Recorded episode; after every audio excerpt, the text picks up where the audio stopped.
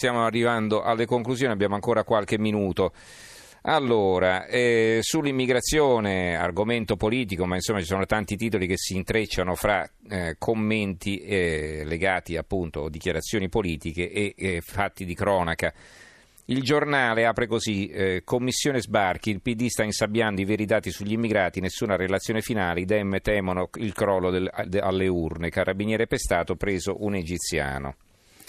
La verità, eh, stupro di gruppo prima della mattanza, la terza autopsia sul corpo di Pamela nega i riti tribali ma apre un altro scenario da incubo. E poi etichette fasulle, ma quali razzisti gli italiani sono fin troppo buoni, un pezzo firmato da Gemma Gaetani. La libertà di Piacenza a centropagina, ha la foto eh, delle manifestazioni dell'altro giorno, eh, che si sono, sono state così eh, sono state funestate diciamo, da, da, quel pestaggio del carabiniere. Il carabiniere picchiato, tre arresti a Belgioioso, Torino e Modena. Ieri sera perquisizione a Piacenza, le forze dell'ordine in un appartamento di via Torricella che in passato era stato in uso a Mustafa El Semawi, operaio. Giorgio Battagliola partecipò ai disordini in ottavo, l'altro arresto nella notte. Eh, e poi la nuova di Venezia di Mestre, un pezzo di Pieraldo Rovatti, cosa significa eh, fare i conti con il fascismo. Allora, ci sono titoli naturalmente sulla strage in Florida. È l'apertura del messaggero, vi leggo solo quelli più evidenziati eh, pri- sulle prime pagine. Il messaggero apre così: strage in Florida, Trump accusa, dobbiamo cambiare cultura. L'avvenire apre così: chi semina armi raccoglie più morti. I fatti americani smontano teorie e slogan anche italiani. Dopo la strage con 17 vittime compiuta da un ex studente in un liceo della Florida, resta aperto il dibattito sulla vendita di pistole e fucili. E anche l'apertura del manifesto Scuola d'armi. In Florida 17 ragazzi uccisi a scuola, il killer, un ex studente vicino a un gruppo suprematista, postava immagini di odio anti-islam. Trump dà la colpa a insegnanti e studenti e tace su armi e lobby, nonostante la media di un massacro al giorno. Obama, leggi da cambiare. Una lotta a mani nude contro le lobby è il pezzo firmato da Guido Moltedo.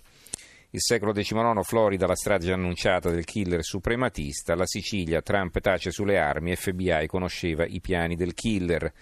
Il dubbio, ennesima strage in una scuola americana, 17 morti. Va bene, poi abbiamo invece altri titoli in ordine sparso. Intanto la stampa, adesso la prima pagina, l'apertura era a larghe intese Minniti Gera Renzi, il ministro apre a sorpresa un governo di coalizione con Forza Italia, ma Berlusconi si sfila, PD troppo debole. E qui il commento del politologo Giovanni Orsina, editorialista della stampa, anche più volte nostro ospite. Il titolo è La finzione della campagna elettorale. Non abbiamo però il tempo di leggerlo perché mancano anche una trentina di secondi alla fine. Allora, intanto così per fare un dispetto ai nostri ascoltatori del Veneto, Leggiamo questo titolo del Gazzettino di Venezia. Oliviero Toscani, Vinitali, meglio spostarlo da Verona a Milano. Insomma, Oliviero Toscani ce l'ha proprio con i Veneti, non è una sorpresa. Il tempo apre così, occhio, la Balduina viene giù, l'allarme dei PM, la pioggia dei prossimi giorni preoccupa, altre strade a rischio voragine, la rivolta nel quartiere romano, ci dicevano di stare tranquilli, tanto non accadrà mai nulla.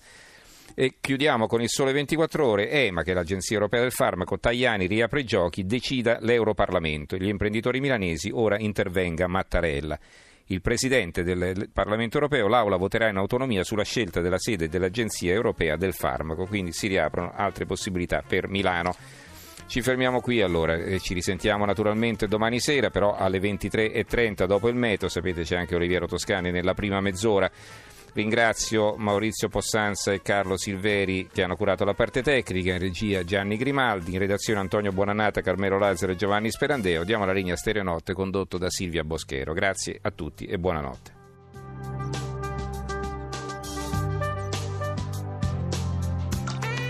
RAI Radio 1